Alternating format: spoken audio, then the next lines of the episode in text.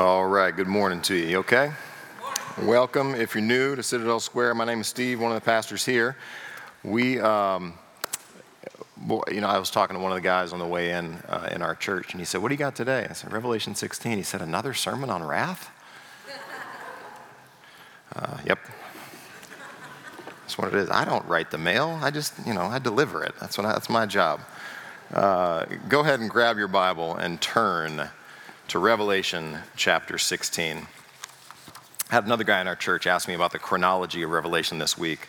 Uh, and I said, Well, I, I, I can do that, but uh, if you've noticed, I haven't spent a lot of time in this series talking about chronology and numbers of days. And I did that uh, kind of particularly for a reason, because when you read the book of Revelation, uh, God is very precise in the information he gives in the book of Revelation. Uh, but he wants to make sure that you aren't consumed. Remember that, that great joke I had about God didn't give you a spirit of math, thinking about the, the number of the beast, right? He, he wants you to have a spirit of wisdom. And that's what the book of Revelation is meant to do for you. It's meant to uh, make a Christian uh, have their perspective shaped by the most important things. You with me?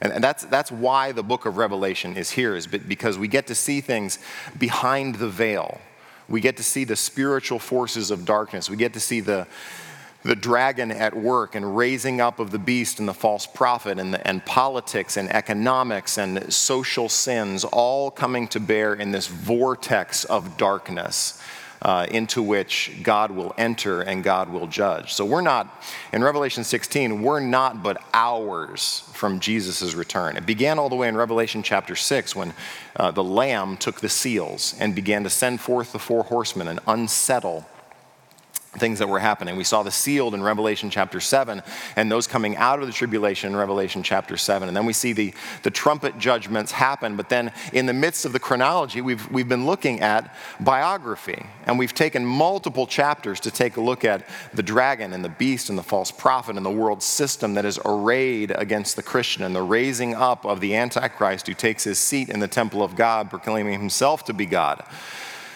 And then we took a break in Revelation 14 and we said, all of what is about to come, we had these future visions of victory, of the reaping of God that's going to show up in the bowls and the return of Jesus Christ in the last battle. Revelation 15, we had this pre wrath worship service, and here we are in Revelation chapter 16, which is really, this chapter is the end. It's the end of the revelation of the truth of God and his wrath being poured out in the bowl judgments. Uh, when I was in seminary, I had a professor named Dr. Howard Hendricks. Some of you may know that name. He wrote a popular um, Bible study methods book. and in that, in that initial class that the seminary makes you take with Dr. Howard Hendricks, he showed us something that I think was very important for my own personal Bible reading. He said, when you come to biblical texts, especially texts that are narrative or texts that um, tell stories like parables or texts that in general are very uh, particular in their descriptions. He said, If there is an ocean, taste the sea spray. If you're on a boat in this story, feel the movement of the boat underneath your feet. If you're at a meal, smell the smells that are happening in the text. And that counsel is incredibly important for how you read a text like Revelation chapter 16, because this is a place you don't want to see, this is a place you don't want to smell, this is a place you don't want to live in, because this is like a horror movie. So if you were coming, this is a heavy text, this is a dark text, this is a text that shows you a side of God that makes you go, geez, God. How in the world can you do that to your creation? You're going to see God's wrath fall on kind of the four pillars of creation the sun, the uh, waters, the, the land itself, those who are on the land, and by the end, the air itself is going to be filled with 100 pound hailstones. It's this great uncreation text where creation was set up in Genesis 2 for the goodness and the care and the kindness of mankind. In Revelation 16, God takes the whole thing apart. So, we're just going to read it and, and kind of move our way through it. And I'm going to make some comments on it because this text is, is so severe in its brevity. What, what do I mean? I mean, it's, there are very, very simple sentences. It's not hard, the text is not hard to understand but it's gruesome and graphic in what God does to his creation. And the way that you're going to interpret a text like this is going to be in what is said about what is going on. That when you read scripture a lot of times, you can, be, you can feel like, well, I don't know exactly what this means. This text isn't like that. It's going to be interpreted for you. So that as you read it, you're going to see a certain side of God, and then you're going to see heaven and the martyrs and God Himself and Jesus Christ speak and tell you how you ought to live in light of what you have here in Revelation chapter 16. Okay? You with me? That's my intro. Buckle up and put on your bike helmet because it is about to get something in this text. Let's pray and ask God for His grace. Father in heaven, as we gather as your body here this morning, for these few moments as we look into your word in a text that, uh, Father, I'll admit, feels overwhelming. Would we see some things about you that uh, maybe we haven't seen before?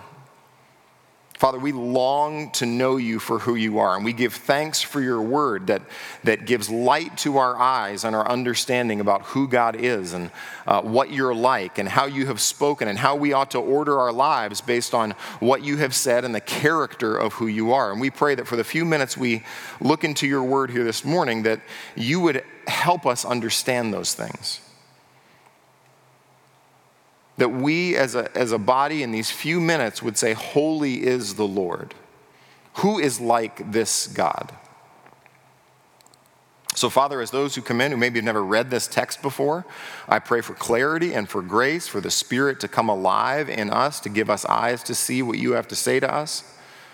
We pray that you would deepen us and develop us and create spiritual fruit in our lives and in our families and our workplaces and the relationships we have because we have seen something true about who you are here this morning. So, Father, we pray for your grace and plead for enlightenment in our minds and in our hearts to understand your word. And we trust that you'll give it through the power of your Spirit and the grace of Jesus Christ, in whose name we pray. Amen. All right, Revelation chapter 16. You see how it starts there in your Bible. Uh, if you don't have a Bible, grab one right around you somewhere. There should be a black one that's in the pew in front of you. Turn all the way to your right to Revelation chapter 16. I think the page number is on the, um, on the screen there for you. All right? Revelation chapter 16. Now we've seen the sequential unfolding of the wrath of God that began with the seals. One, two, three, four, five, six. The seventh seal opened up and gave you the seven trumpets. The seven trumpets have sounded. The seventh trumpet sounded back in Revelation chapter 11, and it declared um, the victory of God over the kingdoms of this world. That the kingdoms of this world have become the kingdoms of God and of his Christ. And now the final bowl judgments will happen here. These, as I said, are you're probably hours away from Christ's return in Revelation chapter 19. Uh, what we're going to see next week in 17 and 18 is the destruction of Babylon, which is mentioned here in Revelation 16, but is explained in 17 and 18.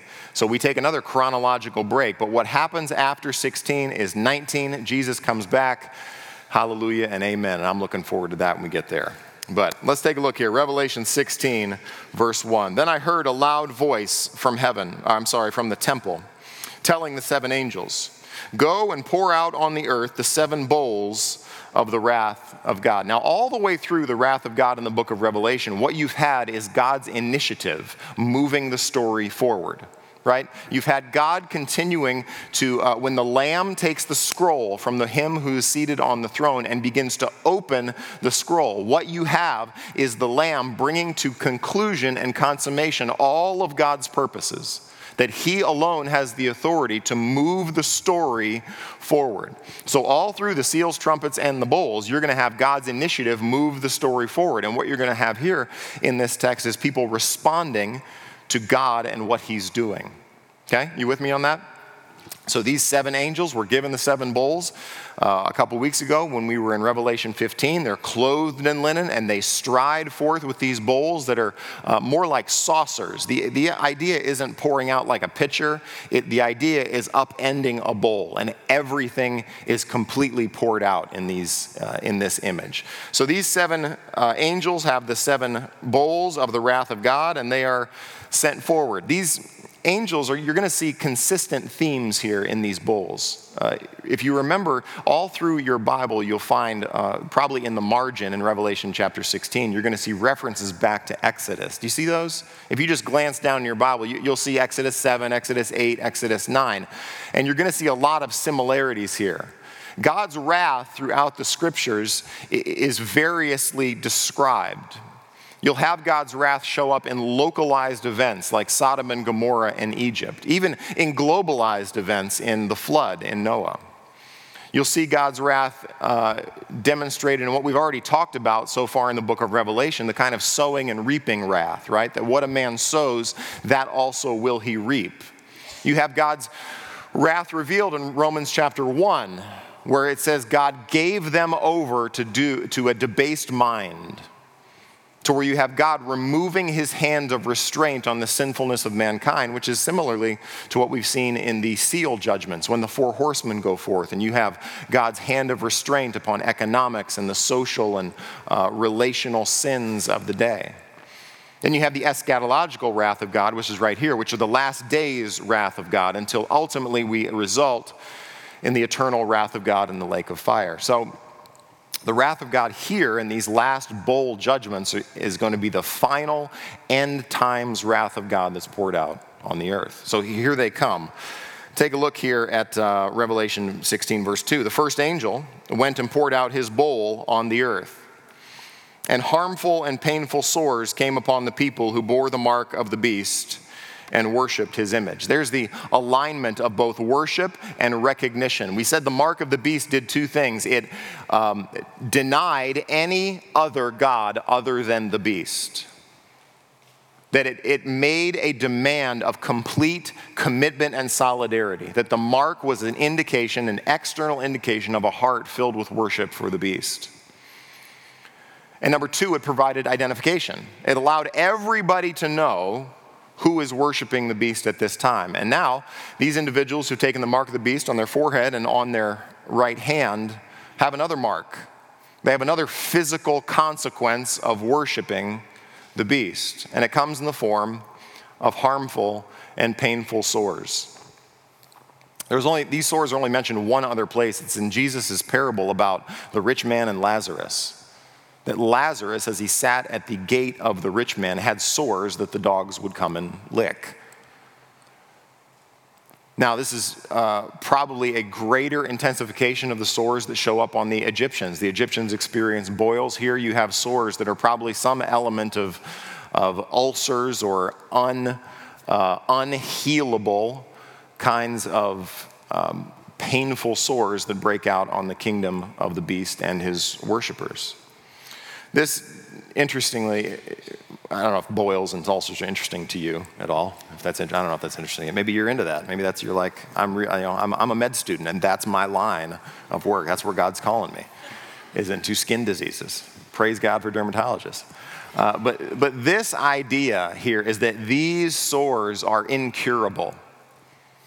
They're incredibly painful. You sit down, there's pain. You lie down, you're pain. You're walking around, there's pain. There's, there's in their body is the consequence of their spiritual idolatry, right? That's been the entire idea of the kingdom of the beast. Is that the beast will set up a kingdom, declare himself to be God, and demand that everybody worships him upon pain of death. If you don't worship the image I set up, you die that the dragon goes down to earth and begins to persecute those who have washed their robes in the blood of the Lamb. He goes out to make war on those who would dare to say that there is a creator God of heaven and earth, would dare to say that Jesus is Lord and He is the way, the truth, and the life. And what breaks out in their bodies is the result of spiritual worship. Now, can that happen? Can broken worship create physical pain. What do you think? Do you think there can be consequences in our lives of false worship and worshiping our own comfort and peace and safety and the things that we want for us and to experience the lusts of the flesh that result in the painful experience of physical consequences of spiritual idolatry? Well, we could, we could list that all day long, couldn't we? See, there's a recognition as this bowl is poured out that our physical lives are actually worshiping and spirit as well, right? That our worshipful lives and our physical lives are one and the same. That's what we've seen throughout the book of Revelation. That there isn't some sort of disjointed connection between our spiritual lives and our physical lives, they're brought together. We live together in that way. The decisions you make with your body are heartfelt worship decisions that have physical consequences. And this bowl is the end of all spiritual idolatry. Remember Adam and Eve in the garden? They didn't want God, but where did they want to live? Eden. We don't want God, we just want all the blessings. We want to be God and get all the blessings of being God, but we don't want God. And make no mistake, if you trade God, if you exchange the truth of God for a lie, this is where your life is headed. You will experience harm and pain because of false worship.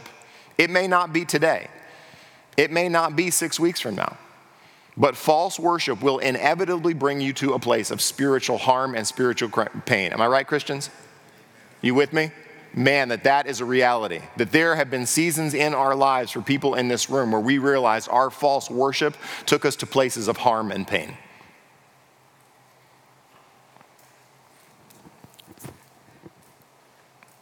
Verse 3 The second angel poured out his bowl into the sea, and it became like the blood of a corpse. And every living thing died that was in the sea. Now, back in Revelation 8 with the trumpet judgments, you only had a third of the sea struck by the great mountain that came into the ocean. Remember that? A third of the ships destroyed, a third of the things alive in the sea turned to blood. Here, you have a total uh, cursing of the sea life, a total cursing of the place where um, commerce happens among nations. Now, we live in the low country. You ever drive over a bridge at low tide? We live near the water. Now imagine, now this isn't, blood doesn't smell good anyway. But this isn't rich, life giving, oxygenated blood. This is dead guy blood. And if you thought this morning, I'm going to go hear a sermon about bloody oceans, I'm glad that you came to this church. Because here's this, this striking, we're, we're at bowl number two and the seawater on earth is turned to dead man blood. Now, imagine the smell. Imagine the overwhelming sense and revulsion that you would have as you stand at the edge of a continent and look out into the ocean filled with blood. Every living thing died that was in the sea. Number four, verse four, I'm sorry, third angel. Third angel pulled out his bowl into the rivers and the springs of water, and they became blood. In the trumpet judgments, you only had water turning bitter. Now the springs of water have turned to blood, the oceans have turned to blood, and people are filled with incurable festering sores. Now, you may ask a question at this point. Well, we've eliminated fresh drinking water. We've eliminated any and all sea life and any fishing and food that we're able to uh, accomplish. Our medical supplies are obviously running low. You can't clean any of these wounds that anybody has. There's constant festering pain and frustration that's happening upon uh, the followers of the beast and the kingdom and those who have received the mark of the beast and worship the beast and follow after him. Doesn't this seem a little bit overboard? Doesn't this seem a little bit like, like overkill? Is there some other way that, that God could act and react to this kingdom that has set up the Antichrist in opposition to God and to his purposes? And that question is answered for you in Revelation 16, verse 5. Because it's really helpful when you read these. It's so over, the sensory language is so overwhelming when you read something like this, isn't it? And it's helpful to have heaven's perspective on the things that are happening on earth. Amen? Isn't that good? Aren't you glad you have a Bible and you can uh, understand God's perspective on things that are happening on earth? Well, here we have heaven speaking. And we have this angel speaking in Revelation 16, verse 5. I heard the angel in charge of the waters. Now, you remember last week we had an angel who was in charge of the fire, right? And now we have an angel who is in charge of the waters. Now, the, the very place that this angel has authority over and has control over, God has ruined. That this angel now is watching his responsibility turn from life giving to death giving. And his response is an interesting one. Let's take a look here. Just are you, O Holy One, who is and who was. Now, that's how God has been referred to in Revelation chapter 15 already. We said this a couple of weeks ago, but that He is both holy and He's true and He's just. Now, for an angel to say, God, this is just, means that the punishment fits the crime, right?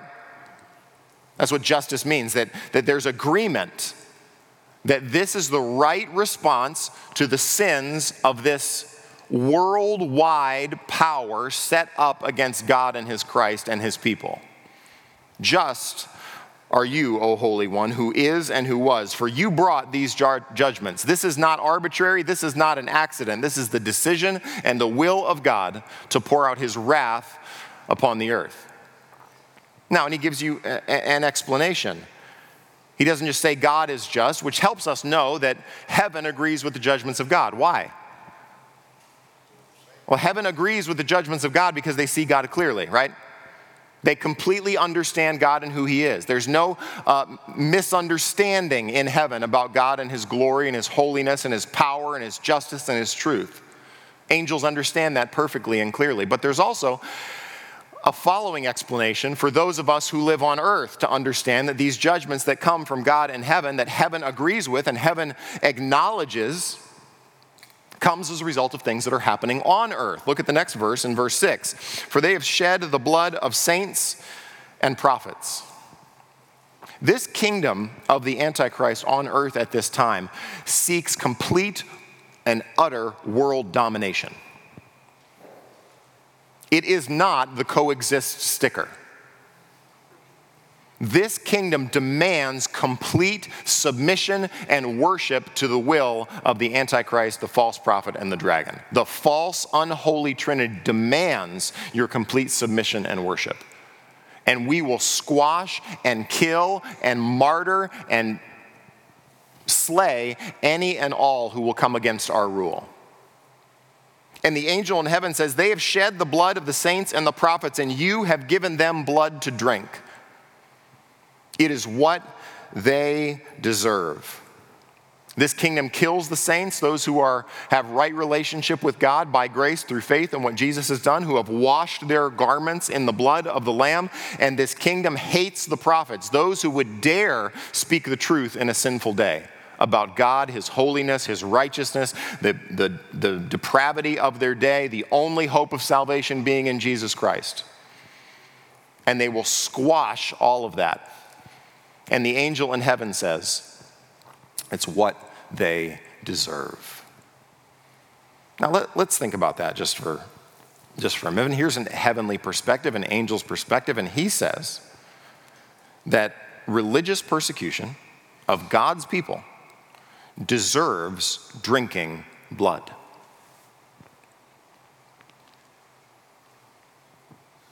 Now, when you read that, you may think to yourself, uh, is that what they deserve? Don't you, don't you bring to a text like this a little bit of like, I'm not sure if that's what they deserve? Is that what they deserve? God says it's what they deserve, but I'm not sure. I agree with God. You have that in your heart? Yeah, you know you're not supposed to say that out loud, but you go like, this is kind of hard to read, God. There's a little bit here that I, I, it seems overboard, turning the oceans to blood and the fresh water to blood, and constant painful ulcers and boils and sores that are incurable. And, and that tension in our hearts is the source of one of our greatest problems in understanding God and who He is. Because what we do when we read texts like this is we bring our preconceived notion of what is just and what is uh, deserving you ever do this, parents? You ever have this conversation? You have a kid who makes some choice, right? That's a sinful choice. And you've got to have this discussion with your spouse. What do we do to discipline this sinful choice? What is the appropriate judgment, the appropriate response for the crime? And you're always working as a parent to do this, right? Does the punishment fit the crime? Am I too mad and am I going overboard on the sin of my son or daughter. Does anybody else do this? Okay, you've done this before. Okay, it's just me and Suzanne. You all got this parenting thing down, right? Uh, and you're always, you're always fighting in your heart and mind to go, was that too harsh? Was that too gentle? I, am I going to get another chance later? Did I miss my chance to discipline my child? Am I helping form them in godliness? And, and, and we don't know because a lot of times we have this moment happen in our family where we go, is this the right response from dad who loves Jesus, and am I disciplining my child not in anger but in holiness that they might be built up in the fear and admonition of the Lord? And I just don't know what the right thing to do is. But when you read a text like this, you have to have a perspective from heaven that helps define for you how awful God finds sin. Right? It doesn't help if we define sin between humans arbitrarily. Because some people say we've got to respond harsher to that sin. Other people feel like we ought to give them another chance, right? When you read the scriptures and you go, the wages of sin is death, you go, ah, maybe the wages of sin are a mulligan. I mean, shouldn't the wages of sin be like, get another shot? Or like, I, you know, in the day that you eat of it, you'll surely die? How about like the day that you eat of it, we'll just cut the tree down and we'll try again? I like, you feel like when you read the scriptures that, that you have to have God order these categories for you. Because otherwise, you define, you define, and I define, and we define sin, all of us, too little.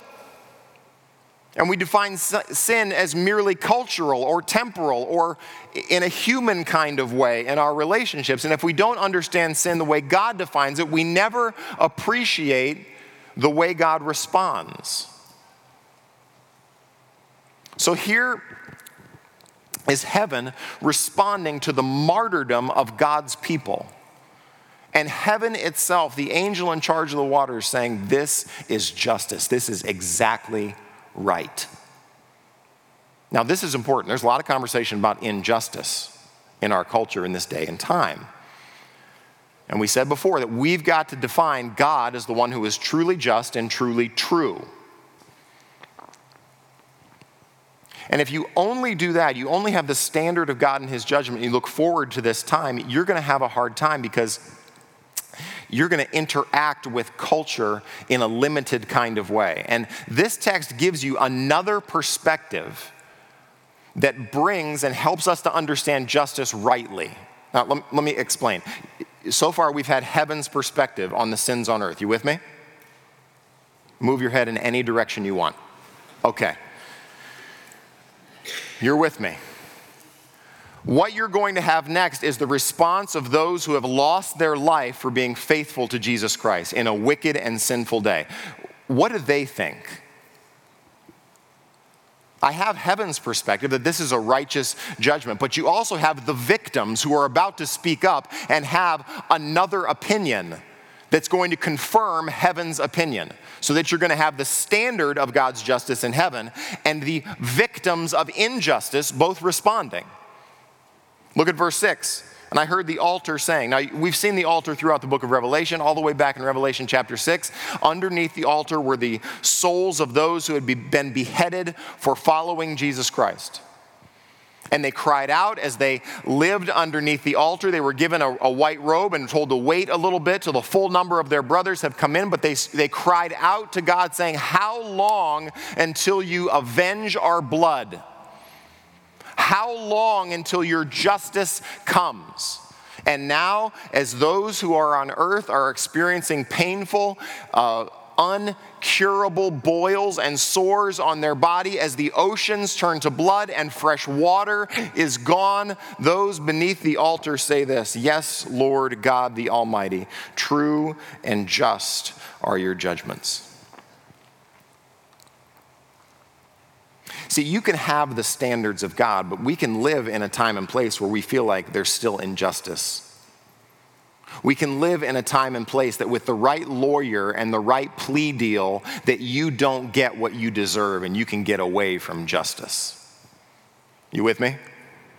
Right? You ever see that? You feel that? You go, I'm not sure. And this, there's this conversation. Did that judge make that right judgment? Does that punishment fit that crime? Or was there savvy conversations happening so that it just resulted in probation? And here are those who have lost their lives, the ultimate victims of injustice, who, are, who have been crying out to God to show up and to judge, and they agree with heaven's standard. They acknowledge that there is a God of justice. There is a God of truth. And when He speaks and when He judges, you bring together the standards of God, the injustice done to His people, and you bring them together in Revelation chapter 16. And the altar and those who've experienced injustice say, that is right. And the standards of heaven are agreed with by the angels, and they say, that is right. Look at verse 8. The fourth angel poured out his bowl on the sun, and it was allowed to scorch people with fire. Remember in the, the trumpet judgments, God could turn down the, the stars and the moon and the sun? He dropped it by 30%. Well, God, you know, he uses the heavenly dimmer switch, and he brings it the other way here. The sun scorches people with fire. They're scorched by the fierce heat, and they curse the name of God who had the power over these plagues. They did not repent and give him glory. Three times you're going to see these people curse God. All through the book of Revelation, you have an exposure of God, and it's like a long exposure of God and who He is. You're watching Him execute judgment and at the same time accomplish redemption. And you see His patience and His mercy and His restraint. And now by the end, you begin to see the full fury of the wrath of God. And it doesn't matter what has been seen by the people on earth, they hate this God who dares to judge them for their sin. Doug Wilson, who's a pastor in, in Idaho, said the atheist has two main tenets in what they believe one, there is no God, and two, I hate him. This is the first time people in the book of Revelation curse and blaspheme God, which means now they are walking in the ways of the one who began the blaspheming in this book, the Antichrist. They hate God, they curse him, they do not repent and do not give him glory. The fifth angel poured out his bowl on the throne of the beast. Now you've had the sun, the fresh water, the seawater, and the physical creation of humankind experience the consequences of their rebellion and idolatry of God. Now, what you have as these bowl judgments begin to go forward is that God now aims them at the kingdom of the beast and they're poured out on the throne. In verse 10, the throne of the beast and its kingdom was plunged into darkness. People gnawed their tongues in anguish and cursed. There's the second time, the God of heaven, for their pain and sores. They did not repent of their deeds. In Exodus, it talks about the darkness that falls upon the land of Egypt. And it says in Exodus, I think it's 9, it says, there was a darkness that could be felt that when you're in a place that's dark, and I mean dark, dark, and you can't put your hand in front of your face, it's a claustrophobic feeling, isn't it?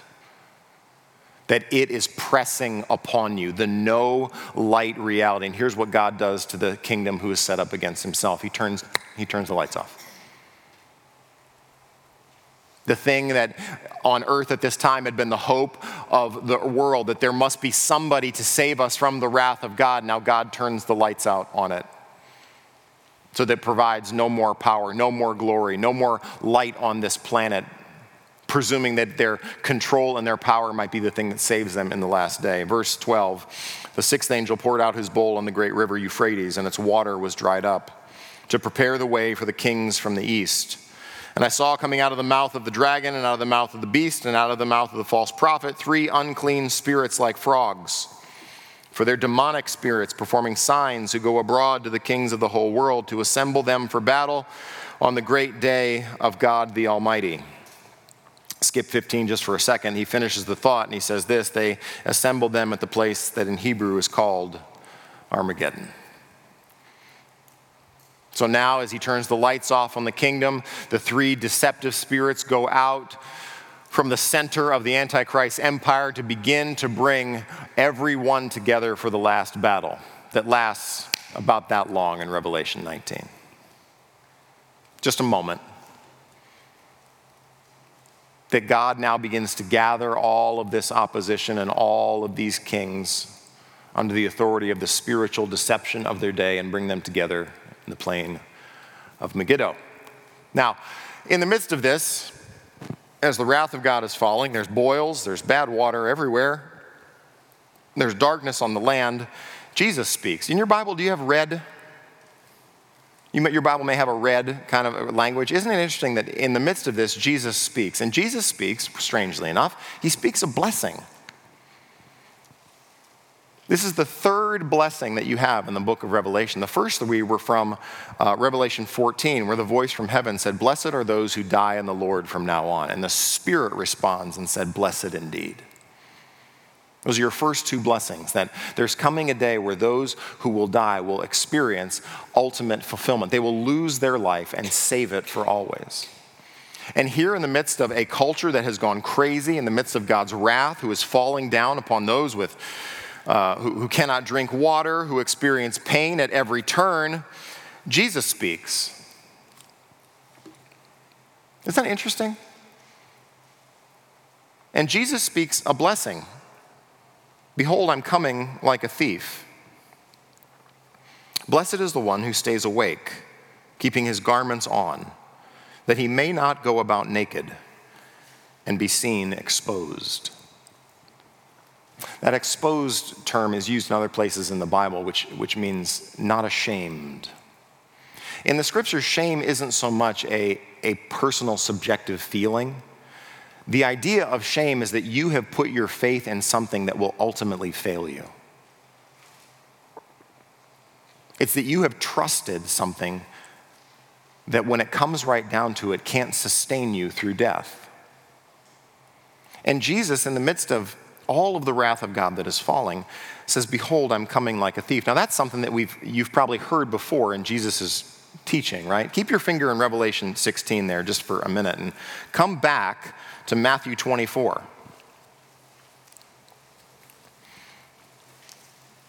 As Jesus is talking about the, the coming of the Son of Man and the, the fig tree illustration he gives, look at Matthew 24, verse 36.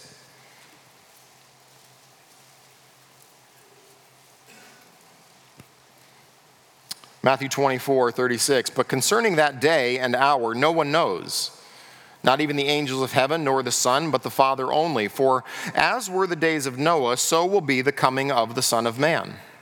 We're moments away from the coming of the Son of Man in Revelation. You know that? Moments before he returns. For in those days, the, uh, before the flood, they were eating and drinking, marrying and giving in marriage until the day when Noah entered the ark. And they were unaware until the flood came and swept them all away. So will be the coming of the Son of Man. Two men will be in the field, one will be taken and one left. Two women will be grinding at the mill, one will be taken and one left. Therefore, stay what? Awake. For you do not know on what day your Lord is coming, but know this that if the master of the house had known in what part of the night the thief was coming, there it is, he would have stayed awake and would not have let his house be broken into. Therefore, you also must be ready, for the Son of Man is coming in an hour you do not expect. So I think in Revelation 16, this admonition is given to those who are still holding to their faith. In the book of Luke, Jesus tells the disciples, When you see all these things happening, raise your head, for your redemption is at hand. He's right there. Come, let me show you one more spot on this. Turn to your right to 1 Thessalonians 5.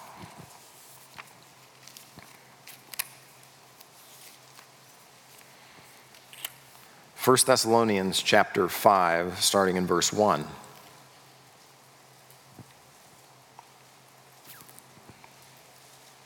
A section that says, The day of the Lord. Now, concerning the times and the seasons, brothers, you have no need to have anything written to you, for you yourselves are fully aware that the day of the Lord will come like a thief in the night. There it is again. How does the, the idea of a thief coming is, an, is that he comes suddenly, quickly. He's there. That's how Revelation 19 is going to happen. It's not this slow reveal. He goes, boom, the heavens part, and here he comes. Verse 3 while people are saying there's peace and security, who do you think in this day is saying there's peace and security? So the one who follows the Antichrist.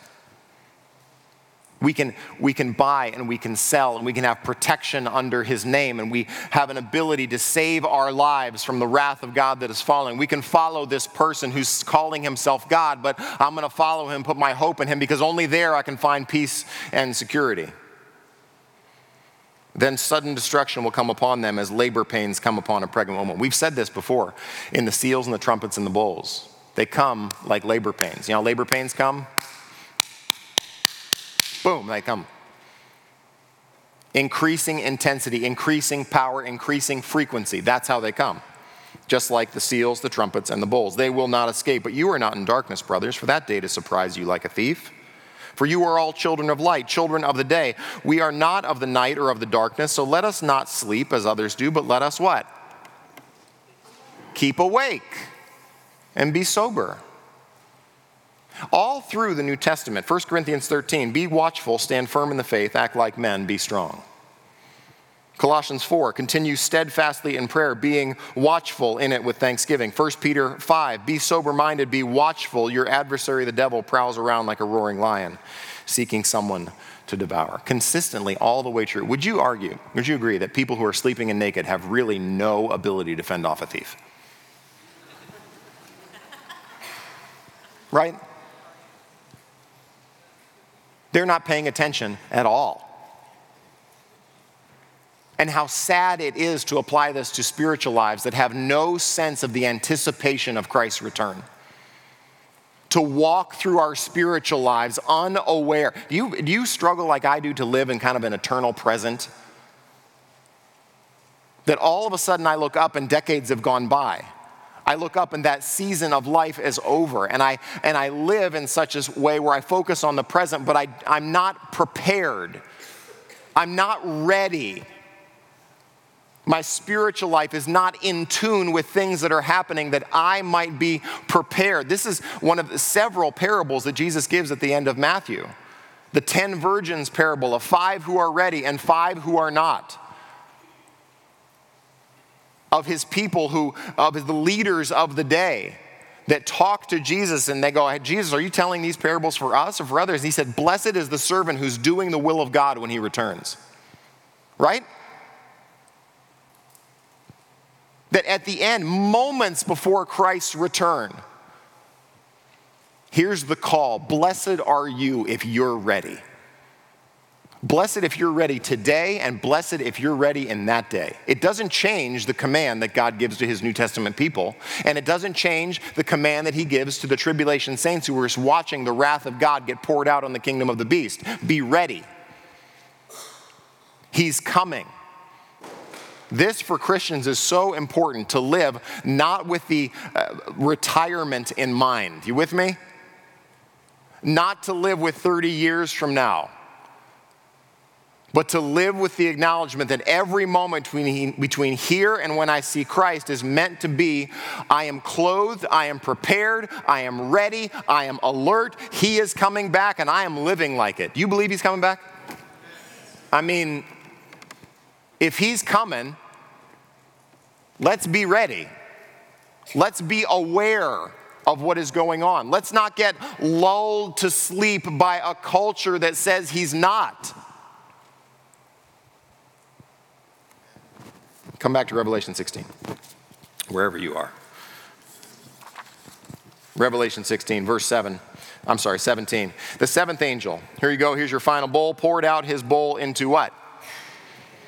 The air. You've had the sun, you've had the water, you've had the land struck with boils. Now the bowl gets poured out on the air. Uh, the Satan is called the kingdom, uh, the prince of the power of the, the air. And a loud voice came out from the temple, from the throne, saying, It's done. There's your next quote. It's over. Now, watch this. And there were flashes of lightning, rumblings, peals of thunder, and a great earthquake, such as there had never been since man was on the earth. You know, the plagues in Egypt are described as something which Egypt had never experienced since the day it was founded. And you have, I don't know if you have a cross, you might have a cross reference there or not. I don't know if you do. But the idea here is that from the beginning of time, God has not decreated like he created in the beginning. And here he's decreating. Look at what it says. So great was that earthquake. The great city was split into three parts, probably Jerusalem. The city of the nations fell, and God remembered Babylon the Great to make her drain the cup of the wine of the fury of his wrath. In context, it's a bad thing to be remembered by God. Do you, do you think God will forget? We're forgetful. Do you remember the sins that you committed in your 20s? Maybe some of you are in your 20s and you go, This was last week, Steve. I remember. I still feel guilty about it. I've forgotten massive amounts of sins that I have committed. And the scary thing when a scripture is like this is that God does not forget. When we open up Revelation chapter 20 and we see men, the books are open and men are judged for the deeds that they have done. That there, and there's a list. And God says, I haven't, my judgment is not indiscriminate upon the kingdom of the beast. I remember that kingdom. I remember that king. And my judgment is coming for him. Why do we need so many chapters to understand the wrath of God in the end times? Where in the life of Jesus we get darkness and hours. You know that? It's as if God turns the lights off at the cross and then he turns them back on in the book of Revelation to go, Do you know what he took for you? Do you know the, the greatness and the fury of the wine of the wrath of God? Do you know what Jesus Christ took on the cross when he said, My God, my God, why have you forsaken me? And you don't understand until you get to the book of Revelation. You don't understand until you look at the horror of sin against a perfect and holy and righteous judge. This is why we have such a hard time defining sin, because we don't define it according to a perfect and righteous and holy God. We define it personally, interpersonally. We define it seasonally. We define it based upon the age of individuals. We define it all sorts of ways other than looking to the scriptures to define for us what sin is. And at the end, God remembers to make her drink the cup of the wine of the fury of his wrath. Verse 20 Every island fled away, and no mountains were to be found, and great hailstones, about 100 pounds each. I did some, this is fun when you get math like this. Uh, it's about the size of a 21, 22 inch beach ball. You know that? That's 100 pounds of ice. Now, we've got, we've got mathematicians in here, engineers in here. Do the, the, you can do this, and we'll post it on the blog, and we'll have a video about you. It'll be great this week. We can talk about how much force does a beach ball sized amount of ice coming at terminal velocity from heaven, how much force does that hit the planet with? Nowhere is safe. This is the great rearranging of the earth. Cities break into pieces, hailstones from heaven destroy everything. It, Jesus inherits this earth. You got to think he comes back and he goes, This place is a mess. Let's make a new one. Right? They fell from heaven on people, and this text closes in such a grievous way. They curse God for the plague of the hail. Watch this. Because the plague was so severe.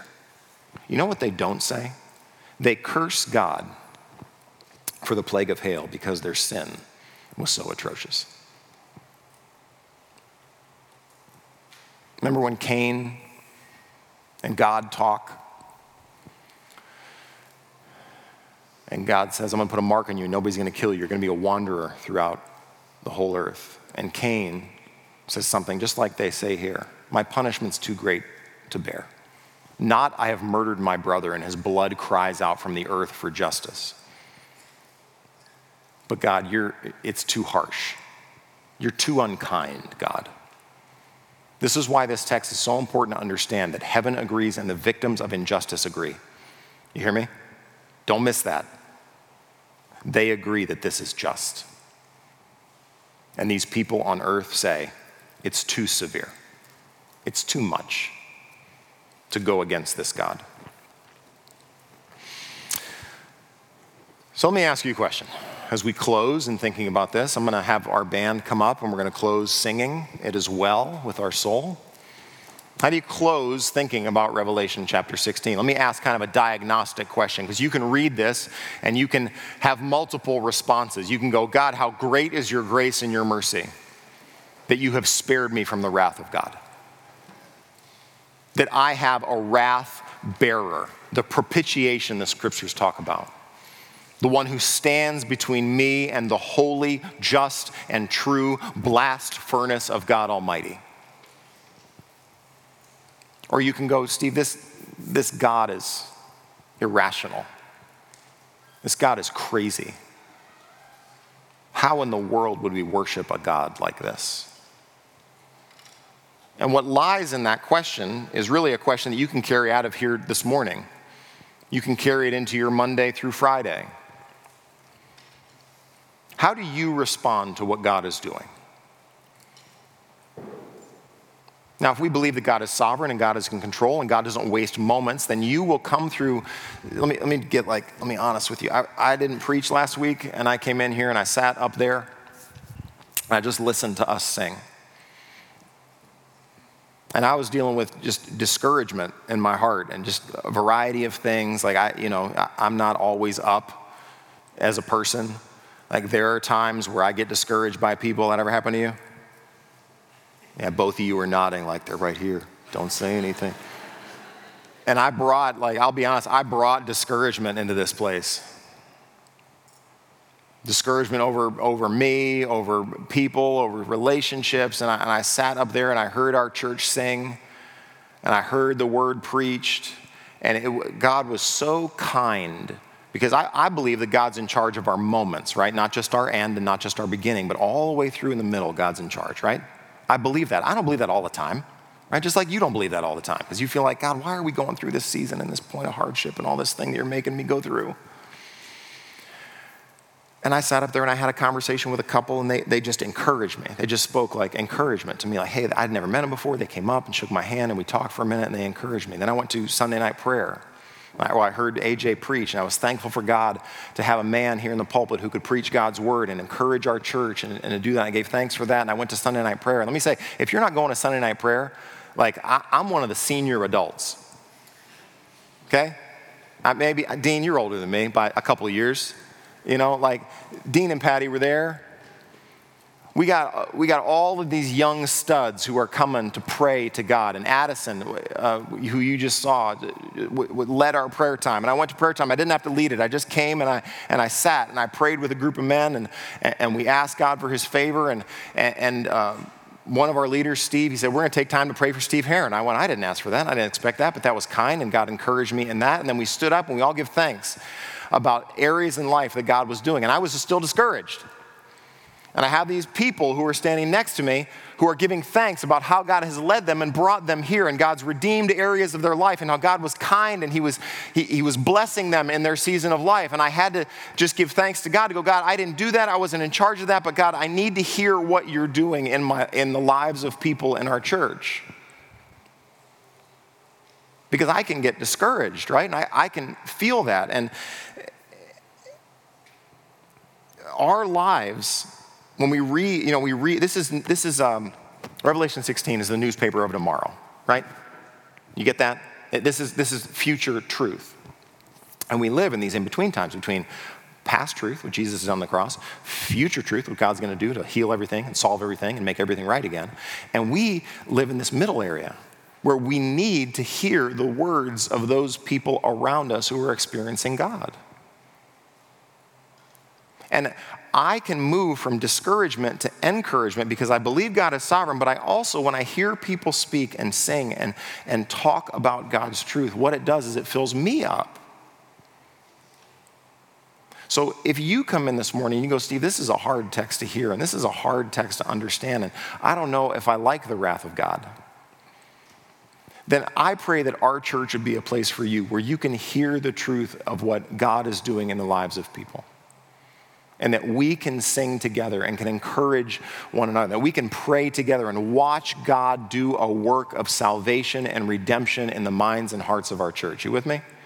Look, this is hard truth. I get that. That's hard. But you're going to get up on Monday morning and you're going to wrestle with this question Do I agree with what God is doing right now or not? And the end of that question is either going to be Blessed is he who stays awake, fully clothed, trusting me He's in the Word. She's in the Word. She's trusting that God is working things out. Or the end of that question is going to be I hate him. I curse his name. It, there's no two options. And my heart for you and our heart in this church would be that we would be awake and we would be ready that you would hear the truth of God's word and it would cause you to encourage you and get into the body of Christ here and to love and to serve and to know the gospel and to, and to cling to Jesus and to walk with him through these seasons of life. and that you'd be ready.